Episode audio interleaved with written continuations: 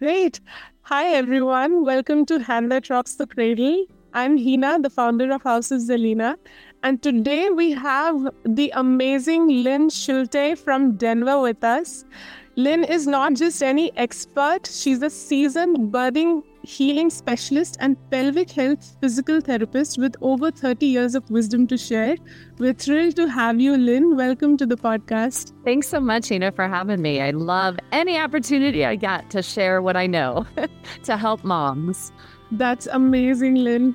Um, we'll dive right in because I have a lot of questions for you. And uh, we'll begin with my very first question, which is um, you've seen over the course of these years several women, I'm sure. Can you describe the common postpartum changes that happen in the body of a new mother? Yeah, um, there's lots of them. so, um, yeah, I've worked over I've worked over several thousands of postpartum women in the past um, two decades, and um, there are things such as difficulty taking a deep breath Baby takes up space in the abdomen, and depending on how it punches or kicks or stretches out, it can move the organs, the liver, the stomach, jammed up into the diaphragm. It can expand the rib cage and cause that diaphragm not to be able to take a full breath and the, the rib cage can can get expanded so that the the number on your bra is uh, gets bigger you know so the meaning that the entire width of your rib cage has expanded and it can get stuck there. So that's one big pattern I see. That's not as common as all the patterns that I see in the pelvis. Um, there are many, many different ways that the pelvis can get stuck after birth. So the bones of the pelvis, and I've got a little mini pelvis here um, for those of you listening in, you might want to check out the video. But it, pelvic inlet is the top part of the pelvis, and that needs to widen for a baby to get into the pelvis. And then once it hits the level of the pelvic floor muscles, that's a sign for the bones to start opening and going the opposite direction. And so then the tailbone or the lower sacrum has to move backwards. And the um, sit bones here need to widen out to the side. And depending on the position you were in when the baby came out, um, will depend on the impact of what position these bones can get stuck in. So, one sit bone, those bones, if you're sitting right now and if you kind of wobble back and forth, you're sitting on those sit bones. Those are your ischial tuberosities and one can get more splayed out to the side than the other. Let's say if you gave birth on your right side, that right side is anchored and can't move. So the top side, your left side, has to open up more in order for that baby to come on out. And that means that your left sit bone might feel a little cattywampus in there feel a little off center. You might feel a little uneven as you go to sit. That's a sign that your sit bones were affected from birth. Um, the tailbone moving backwards is actually called sacral flexion. That's the motion that the sacrum goes to to widen the outlet for a baby to come on out. And I am finding sacral flexion in a lot of my postpartum moms. And this this um, pattern, you're going to notice it by being having pain laying on a hard surface on your back. So if you're laying on your back and you're, you know, for people who like to do yoga and they're laying on their yoga mat, they're like, oh gosh, my tailbone, my sacrum, it just hurts to lay on my back. It could be that your sacrum is stuck in sacral flexion. And we need to help bring this bone back to its original position. We need to help bring these sit bones back to their midline position to help the pelvic floor muscles attached to all these bones. And when these bones are stretched open in what I call an open birthing pattern, then the pelvic floor muscles are going to be on stretch and they're not going to be as strong as they need to and there's there's just problems with the pelvic floor muscles being weak and so those are that's kind of the um, some of the more common patterns that I find in the pelvis. Um, internally, so if you have a vaginal birth, the bladder that sits right behind this pubic bone can get smushed off to one side. So as that baby's head comes through, that bladder can get kind of pushed off to one side. And I usually find it mostly off to the left hand side. And um, I'm not sure if that's because the baby actually should come into the pelvis sideways and it has to rotate. So I'm not sure if that's rotation is what pushes it off or if it's just the way the baby's head comes in that pushes off something is pushing it off to more likely the left hand side. When the bladder, and I can find the cervix anywhere internally um, after birth. So it can be well, it's supposed to be right in the center. So your cervix, um, which is the end of your uterus, and the cervix is what needs to dilate in order for baby to be born. That cervix can be tucked off to the left, to the right, can be tucked backwards. It can even be poking into your bladder, which makes you feel like you have to pee all the time. So getting the cervix back into its midline position, getting the bladder back into its midline position, really does change or um, it makes the pelvic floor muscles instantaneously stronger. And so these things that I'm sharing with you all are not common knowledge for most practitioners. These are patterns that, because in my practice, I just started working with postpartum clients. That's all I was seeing. And that's what helped me to identify all these patterns. I wasn't seeing a bunch of older women, younger women, you know, non pregnant, pregnant. I was just seeing postpartum clients. And that's what helped me to discover these patterns. And so I have courses, I teach other body workers, other practitioners PTs, uh, physical therapists, occupational therapists, chiropractors, massage therapists, they all come to my courses to learn how to help bring these bones back to the midline, how to help get the organs back into their better position, how to release the rib cage so that things can come back together.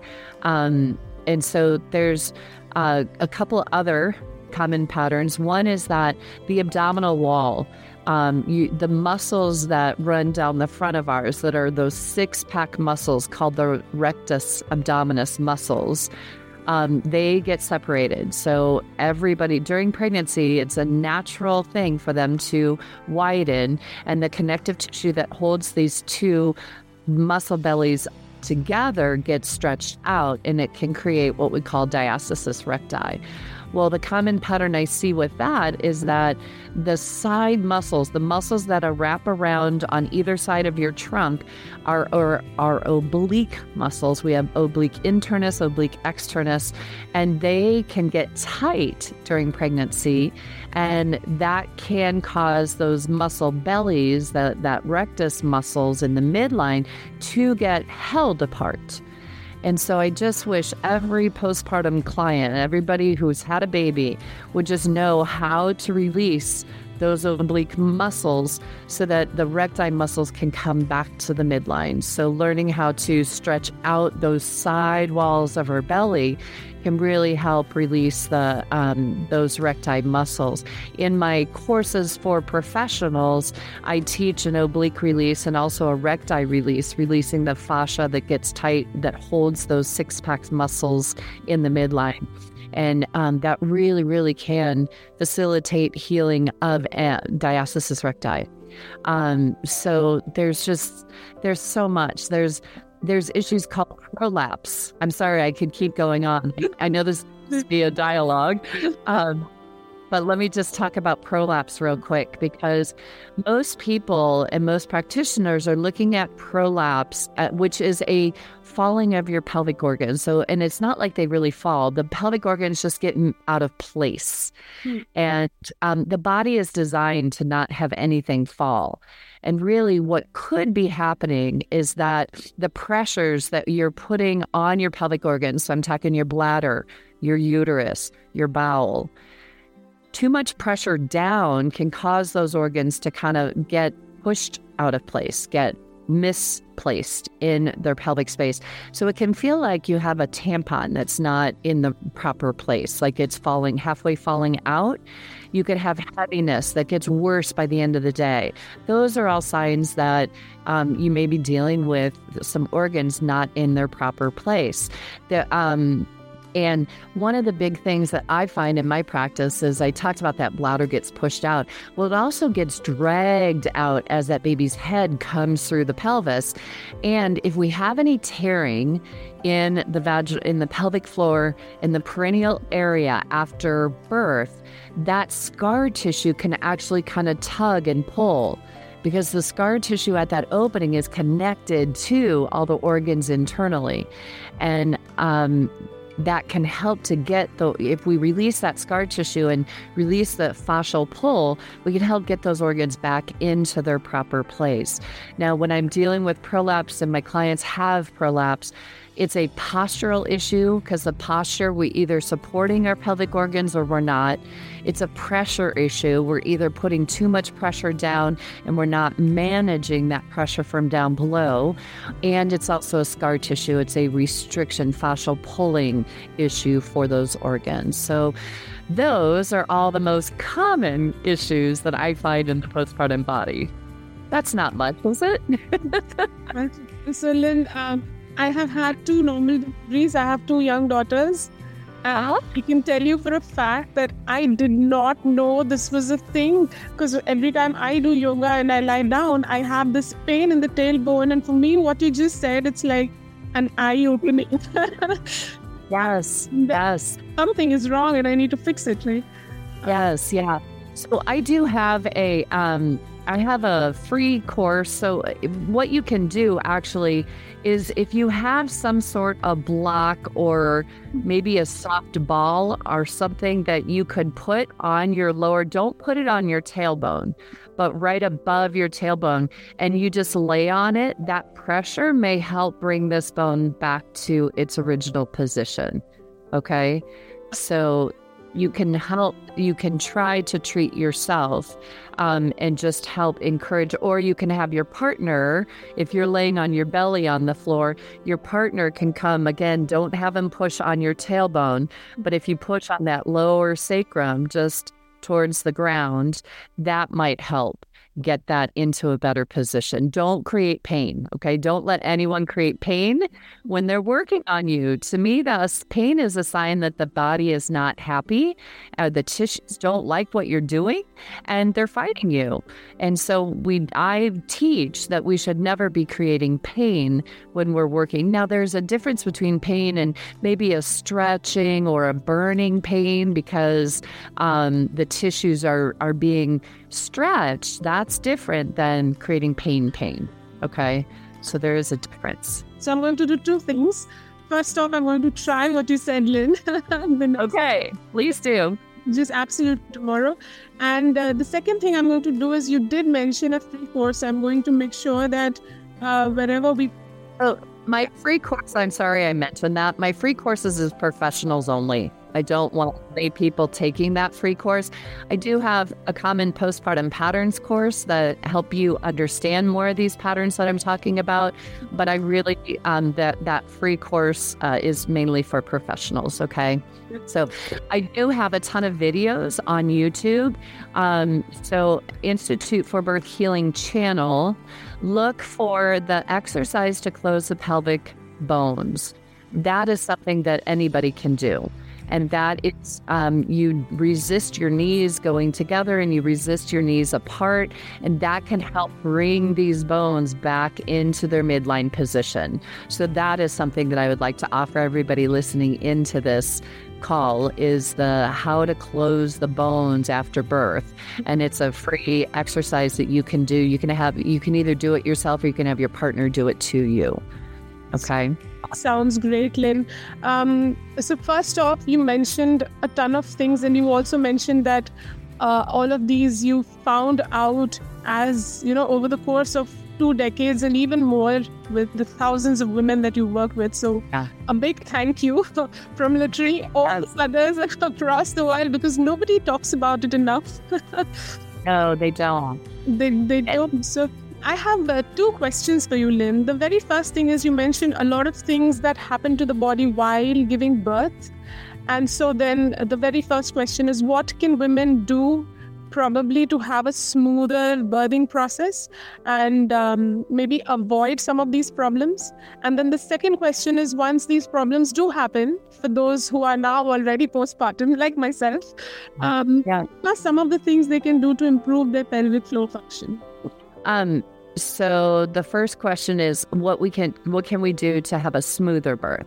Ah. And I truly believe so. Um, what's so important for birth is to make sure that the baby can get into the best position possible to come through that pelvis.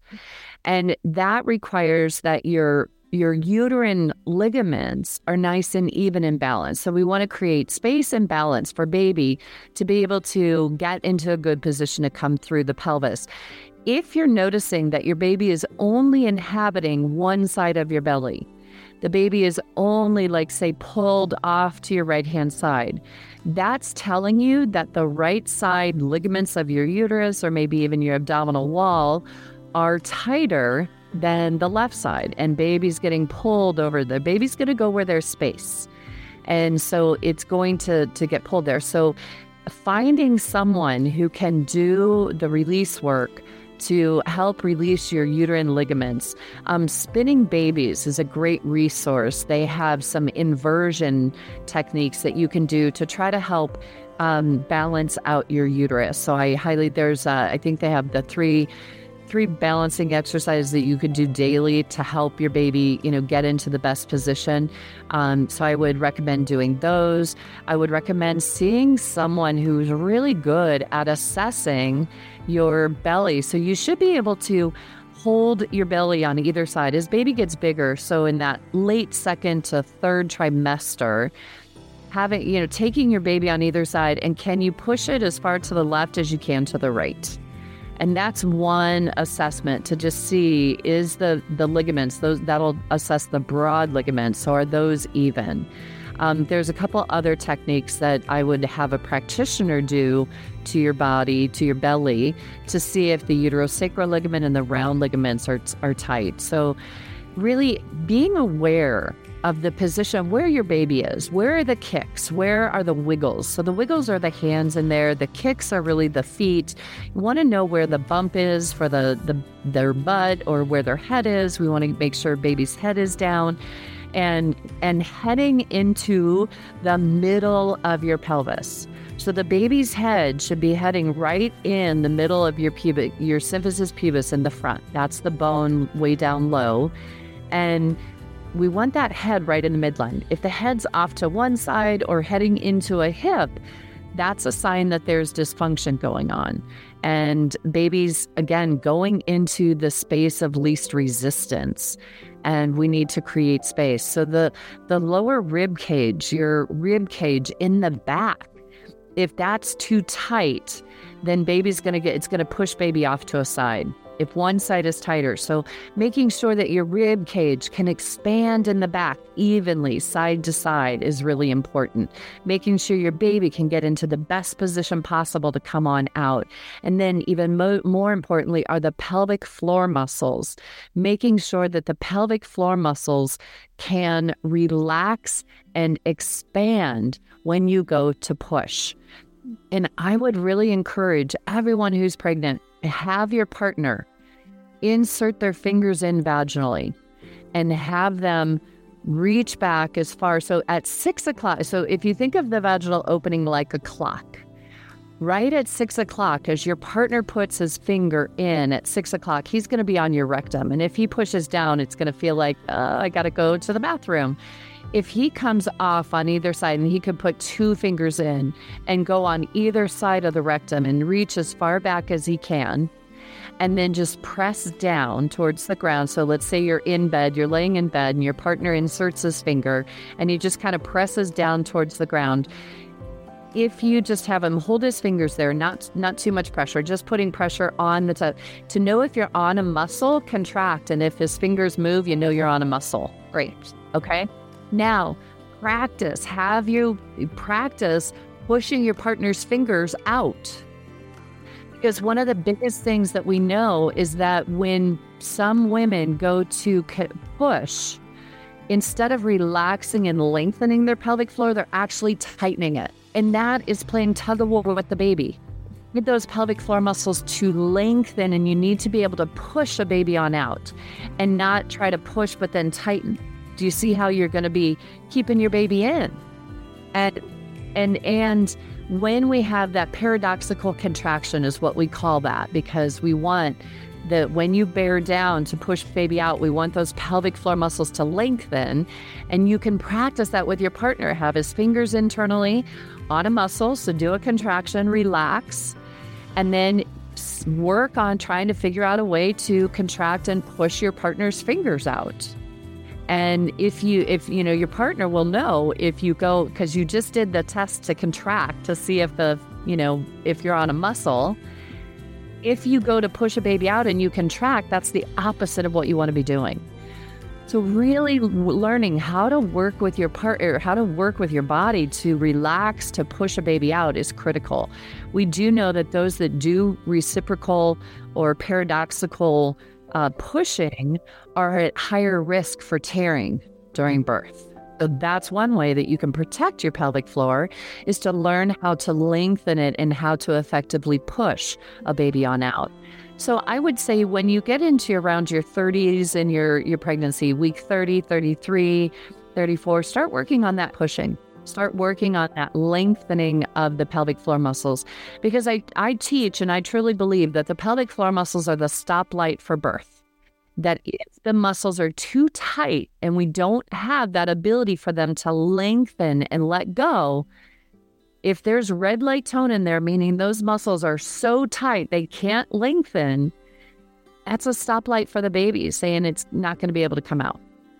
If we have yellow light tone, that just means there's a little bit more resistance to coming out, but we want green light tone where the muscles just lengthen and you're able to easily push your partner's fingers out. So that's the key. And then just knowing that no matter what position you get in, no matter what needs to happen, I never tell any of my clients, don't do this because you never know why you may need to do this. And even with episiotomies, like the episiotomy is where they actually cut the pelvic floor muscles to create more space for baby to come on out. I don't know, is that a common practice in India for you all? At two okay. Okay. So, um, in the States here, there's a, a big push to avoid episiotomies. Um, and we don't because it's like once you cut a muscle, then it's greater, easier to tear. And so there's been this big fear never, never, never have an episiotomy to just let your tissues tear naturally if they are going to tear. But however, it is a more challenging suturing or stitching up for the provider afterwards. So episiotomies are much neater for them to, to stitch up. So it's easier for them to do an episiotomy. However, if so in the States here, you um, were like, don't ever do a episiotomy. We've been like hounding that in the, the culture here. Mm-hmm. However, if your baby is stuck and they need to do forceps delivery, it's you're less likely to have a, a grade four, three, four tear if they do an episiotomy with that forceps delivery. So there's always a reason and a time to do everything in birth. And I think one of the biggest things that a pregnant person can do is really listen to their body and try to listen. You can only listen to your body if you don't get an epidural, though. So if you get an epidural, then your body is numb and you can't tune in to the signals of what your body needs to do. And most likely, when you get an epidural, they have you on your back in your bed. And so you're laying on your sacrum, and the sacrum needs to lift backwards for a baby to come up to, to come out. So if you're laying on that, now the entire pelvis has to lift up for baby to come on out. So it's a way harder birth. And when I see a client in my clinic um, who's pregnant, I work on that. Okay, push my fingers on out. And we do it in every position. So we'll do it on their back. And I have to tell you, we'll do it in sideline and we'll make sure they can push out in sideline. We'll do it in hands and knees, and I'll see if they can push out in hands and knees. And on your back is always the worst and hardest position for people to push. Mm-hmm. So we're at a disadvantage if we are on our backs during labor, mechanically and functionally, for us to be able to push. What's amazing is um, I didn't know that you could literally practice pushing, right? I knew we could practice breathe. Yeah. Yeah. It is so important because so many people, when you put your fingers on their pelvic floor, you're like, okay, push my fingers out, they tighten. And it's like, that's not what you want to be doing during labor. And so you've got to figure out. And one of the things that I tell my moms is really pay attention to what your body does to have a bowel movement. Because having a bowel movement and release it, especially if you're constipated, like what do you do to help get that stool out or get it started? Because that's very similar to what needs to happen during labor, during your pushing as well. So that's something that you could pay attention to and practice every time you have a bowel movement and and feel that relaxation that needs to happen to allow the stool to come on out. And that's really what during labor we need to allow the baby to come on out. It's not about pushing or getting the baby out because that is efforting and with that we might be tightening we need to when we allow we let go and we allow those pelvic floors to soften and to lengthen and that is what is critical for birth so getting baby into the best position possible because then the right part of the baby's head comes through the pelvis and it's easier for it to come through mm. That's what helps makes for a smoother birth. If we get a baby that's OP, so another thing for pregnant people to avoid is to avoid reclining back with your feet up. So, laying in a recliner or laying on the couch where you got your feet up on a table in front of you, that is what's going to cause a baby to rotate posteriorly and present in an occiput posterior position, which is having the bigger part of the head come through the pelvis versus the smaller part of the head. So when you get into the 30s, the you know 30, 33, 35, avoid being in that reclined position. You know, sit up at 90 degrees, get in hands and knees and spend a lot of time in hands and knees because that's going to rotate your baby's back towards the front of your belly. And that's going to present a more um, natural position. And you know, really understand that your belly, like that baby, should be more up and down in your belly when the ligaments are nice and, and balanced. When the ligaments are tight, the baby might be more transverse in there um, or it may be off to one side. So the baby's constantly giving you clues and signals as to what's going on. The other fun fact is some people develop this dark line that rises up their belly when they're pregnant. It's called the linea nigra. And that line should be absolutely straight if you notice that that line kind of deviates off at the belly button and it dev- and it pulls off to one side, that's telling you that you have some fascial tensions causing that line to be not straight. So, as a practitioner, we look at that line to make sure that it's nice and straight and there's no fascial tension on the belly, which could be pulling baby into those patterns too. That's amazing, Lynn, because everything you said, I think there's a lot that women can physically do, and with the right knowledge and awareness, just make the birthing process so much more smoother and not traumatic. yes, yes, definitely. Which kind of brings me to my second question, Lynn. Uh, for those women who are listening in and who are postpartum and who have now gone through that experience, not knowing a lot of this information.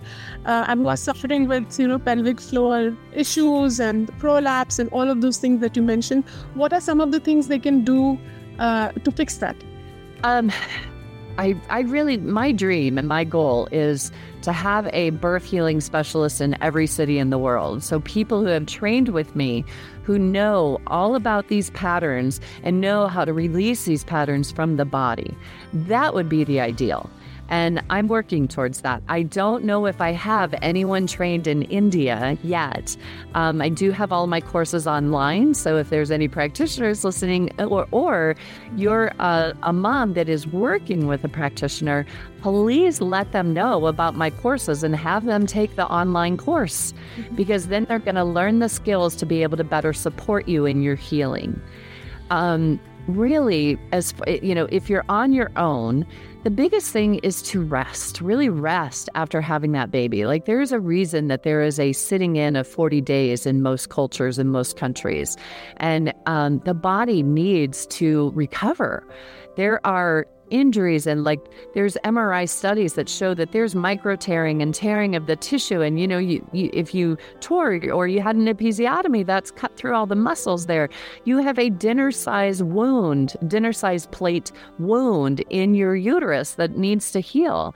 So really taking the time and trying to be as horizontal as you can is you know first 5 days just stay in bed then stay 5 days around the bed and then 5 days near the bed that's at least 15 days to help give your body the chance to recover. I have a friend over in Russia who has had five or six babies now. And I think after her fifth baby, uh, she really gave her body 30 days of doing nothing but just recovering, getting to know her baby. And she said that was her best recovery of all. And so I really encourage moms to let your body rest. I mean, you may you may physically feel fine, but you need to know that there is a lot of healing going on inside your body that you can't see. So take it easy. Do the closing of the bones exercise that is on my YouTube channel. Get your bones back into a better position. If you had any tearing or the episiotomy, it's important to massage that tissue and try to get it softer. Um, scar tissue can be it, scar tissue is not as flexible as normal healthy tissue, so rub running it between your face, like compressing it. So when you feel you'll feel normal tissue is nice and spongy and springy, and then scar tissue is harder, and sometimes it just needs some compression of some sort. So if you insert your thumb in vaginally and just take your outside finger on the outside tissue and just kind of compress and hold it gently, don't create pain. It might feel there might be pressure There might be a little burny feeling, but um, don't create pain. Um, no pain, no gain is not what we want to out in the postpartum period when we're healing.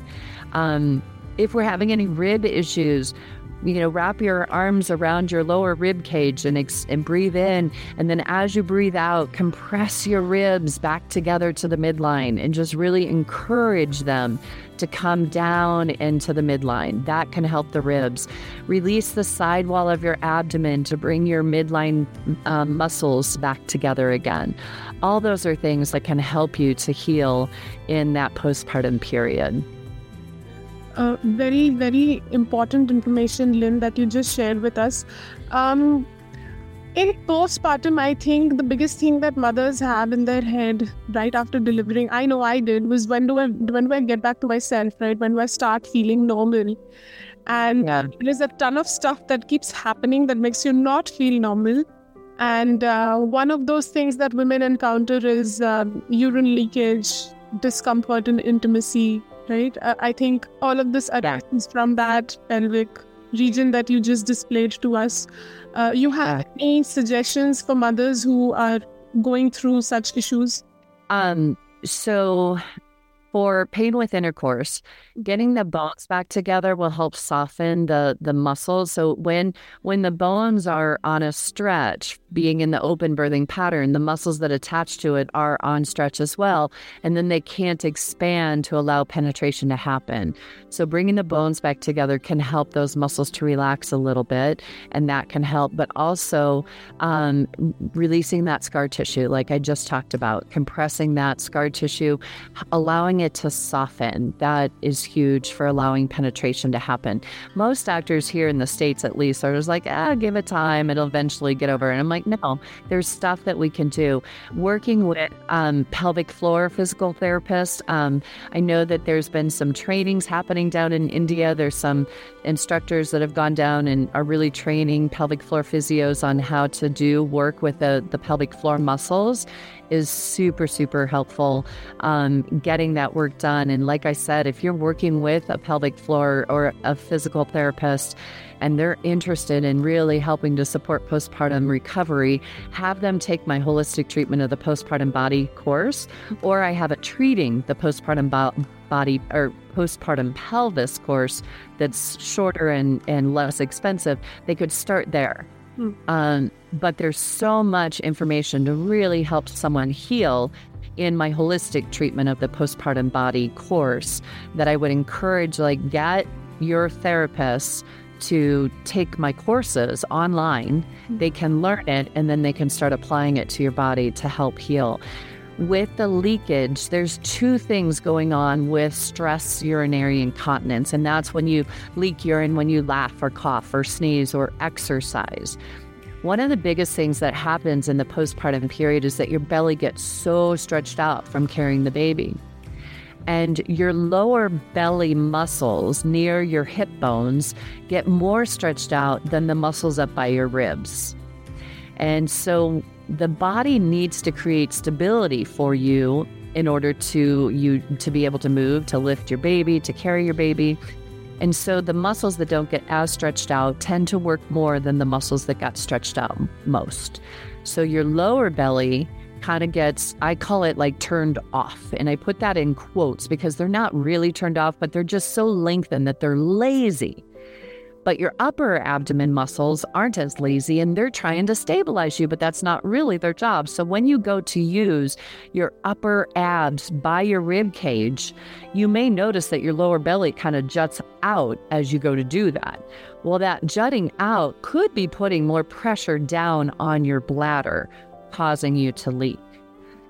It's really important to get your pelvic floor muscles to contract better, to pull in your lower belly as you go to contract together, so that when you go to contract your abdomen, your lower belly is drawing in uh, first instead of your upper belly. So if you put your hands near your rib cage and put your hands down on your lower belly and you blow out a hundred birthday candles, see does trying to do this. So this is upper, this is lower. As you blow out, does the upper belly come in more or does the lower belly come in first? Okay, we need to get the lower belly to come in and then upper belly. So that's think thinking about pelvic floor and then pulling belly back up and in like you're zipping up a zipper is what we want to do, how we want to activate those pel- the abdominal muscles. If we're unzipping it and we're pressing down up top first, you're putting too much pressure down. So, helping to figure out how to contract your belly again after birth is super important. And also the, um, um, oh, the bladder. I talked earlier about how the bladder gets smushed off to one side. Getting the bladder back into place allows the pressure from the abdomen to reach the urethra, which keeps that pressure higher than the bladder pressure, which helps to keep the urine inside. Another issue with stress incontinence is the bladder may just be out of position, and that that's not anything that you can change yourself. You need a practitioner to help you to do that. And again, my holistic treatment of the pregnant or postpartum body course can teach someone how to do intravaginal work, how to work with those tissues to be able to release. And just know that if someone takes my courses and they're working on you, it should not create pain. Hmm. Um, I, I teach a very respectful approach to the body and do not believe in creating pain to try to help heal someone. So amazing stuff Lynn. amazing stuff i mean you told us about so many things i think it's uh, it's been an incredibly insightful discussion with you today uh, we touched upon topics around pregnancy postpartum what happens in women's body I think uh, across the world, and you know, I speak for everybody in India, in US, and everybody everywhere else. Um, people stop looking at mothers the moment the baby is born, right? You don't really care. I see you relate to that. They don't really care what's going on with their body, and the fact that you know you've spent so many years figuring out such an important, um, you know, change that happens in women's bodies uh, and you've structured that out. I think it's been incredibly valuable to speak to you today, Lynn.